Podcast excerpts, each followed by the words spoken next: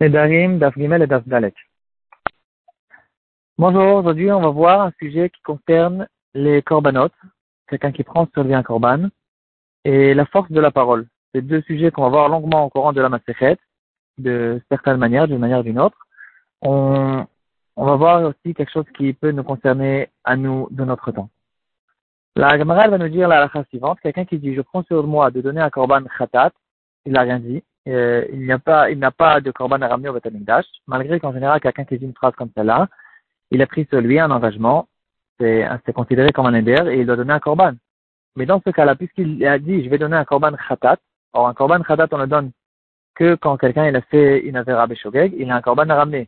Donc, ça n'existe pas de donner un don, korban khatat. C'est la raison pour laquelle il n'y a aucun korban à ramener. On peut pas amener un korban khatat en tant que nedava. Et on peut amener un korbanot de don, nedarim, nedavot, mais il n'y a pas de korban khatat à ramener en tant que nedava. Le korban khatat, c'est que quand il s'est passé quelque chose. De là, on va arriver à la Gemara dans le Sechet Megillah de Flamed Aleph, qui ramène un dialogue qui s'est passé entre Akadosh Baruch Hu et Avraham Avinu.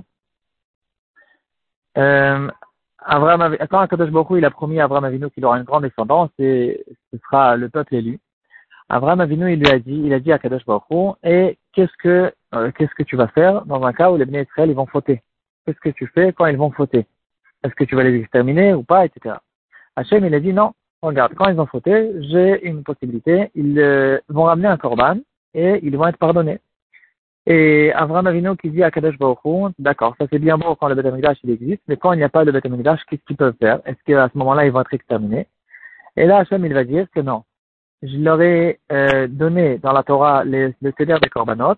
Quand ils vont lire le Seder des Korbanot devant moi, alors je considérerai comme si qu'ils ont amené un korban devant moi et ils vont être pardonnés aussi de cette manière-là. De là, on passe au Shulchan Aruch. Siman Aleph, dans la partie Orachaim, le premier Siman, Seif Vav. Le Shulchan Aruch, il va nous dire, il est très bien, il est très correct. Tov Lomar, Parashat Khatat, Im Parashiot Shar Korbanot. Il va nous dire, Tov Lomar, Parashat Akeda, ou Parashat Aman, Aseret Edibrot, Ola, Mincha, Ushlamim, Khatat, Vasham. Il est très bien de dire tous les matins, toutes les parachutes de Korbanot. Donc après, on va dire la parachat Akeda, comme on le sait tous.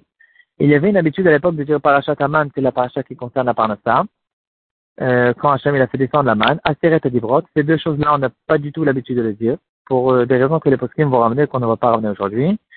Et par la suite, le Ola, le Mincha, le Shlamim, le Khatat et le Hacham, tout ça, c'est les parachutes de Korbanot. Dans les Sidorim Sfarad, ils n'ont pas été ramenés, malgré que le Mechaber, il dit que c'est bien de les ramener. Les poskim, ils vont essayer d'expliquer pourquoi. Une des raisons, c'est parce que à la fin, on va dire, Zeo Mekoma Nshos Vachin, on va ramener tous les Perek, qui ramènent un peu plus ou moins tous les korbanot. Donc, plus brièvement, on a ramené en fait tous les korbanot. Mais quand même, dans le Shulchan Aruch, il dit que c'est bien de, tout ça, c'est des Mishnayot. Shulchan Aruch, il dit que c'est bien de citer les psukim de ces korbanot, Korban Ola, Korban Mincha, Shlamim, Khatat et Hacham. Il y avait un Yehiraton, et on peut le retrouver dans certains Sidurim aussi. Après chaque Korban qu'on va ramener, aujourd'hui on a l'habitude de dire que le Korban Tamid, on dit Yehiraton, chez Keilou et Kavno Korban Tamid, chez Khaper Ba'adenu. Ça c'est pratiquement une obligation. Les autres c'est qu'un bon minag.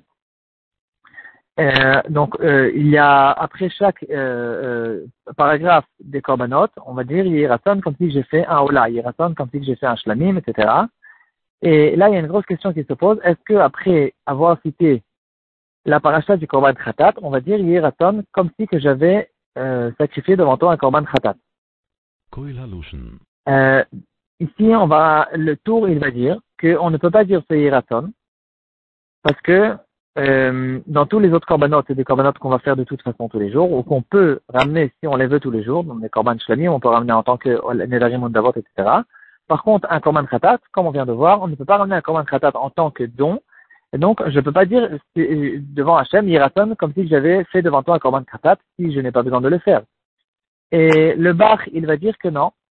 Il y a une possibilité de dire dans les Yehiraton, comme si j'avais approché devant toi un korban khatat, bismana, en son temps, en son besoin. Et donc, ici, on peut comprendre qu'il y a, je fais au fait comme une condition. Si j'ai besoin d'amener un korban khatat, c'est un korban khatat. Sinon, ça sera considéré comme si j'ai lu un paragraphe de la Torah, c'est une mitzvah en soi, mais c'est pas en tant que j'ai pas lu ce paragraphe en tant que alternative de korban khatat. si je n'ai pas besoin de le ramener.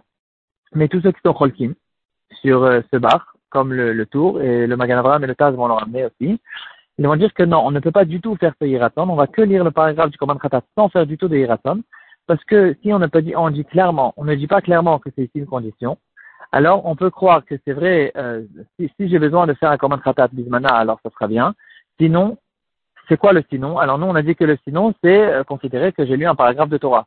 On peut comprendre que non, le sinon, il est, sinon, je veux que ce soit considéré comme si j'ai fait un korban khatat en tant que nedava, en tant que don, et ça, c'est quelque chose qui n'existe pas. Et si je le fais quand même, si j'ai l'intention de toute façon de faire un korban khatat, c'est carrément considéré comme si j'avais fait un korban choulin dans la hazara. Il y a une grande avera de ramener de faire la shrita d'un animal qui n'est pas ekdesh dans le Beit Hamikdash. Et ici, en lisant le paragraphe, ici on voit la force des mots et des paroles qu'on a devant nous, qu'on a à dire, c'est vraiment considéré. Quand je lis un paragraphe de Korban, c'est vraiment considéré comme si je me retrouve dans le Beit Hamikdash en train d'approcher un Korban. Et si maintenant j'ai l'intention de lire un paragraphe de Korban Khatat, et je dis bon, maximum, ça sera une Nedava devant Hachem, ça sera un don, et on ne peut pas faire un don de Korban Khatat, c'est comme si que j'avais fait maintenant sacrifier un Korban qui n'est pas un korban, un animal qui n'est pas un korban dans le Beit Hamikdash, et ça s'appelle un choulin hazara, et c'est quelque chose de très grave, et c'est une hazara. Donc ici, on voit vraiment la force de nos mots, la force de nos paroles, il faut faire attention vraiment à comprendre ce qu'on fait.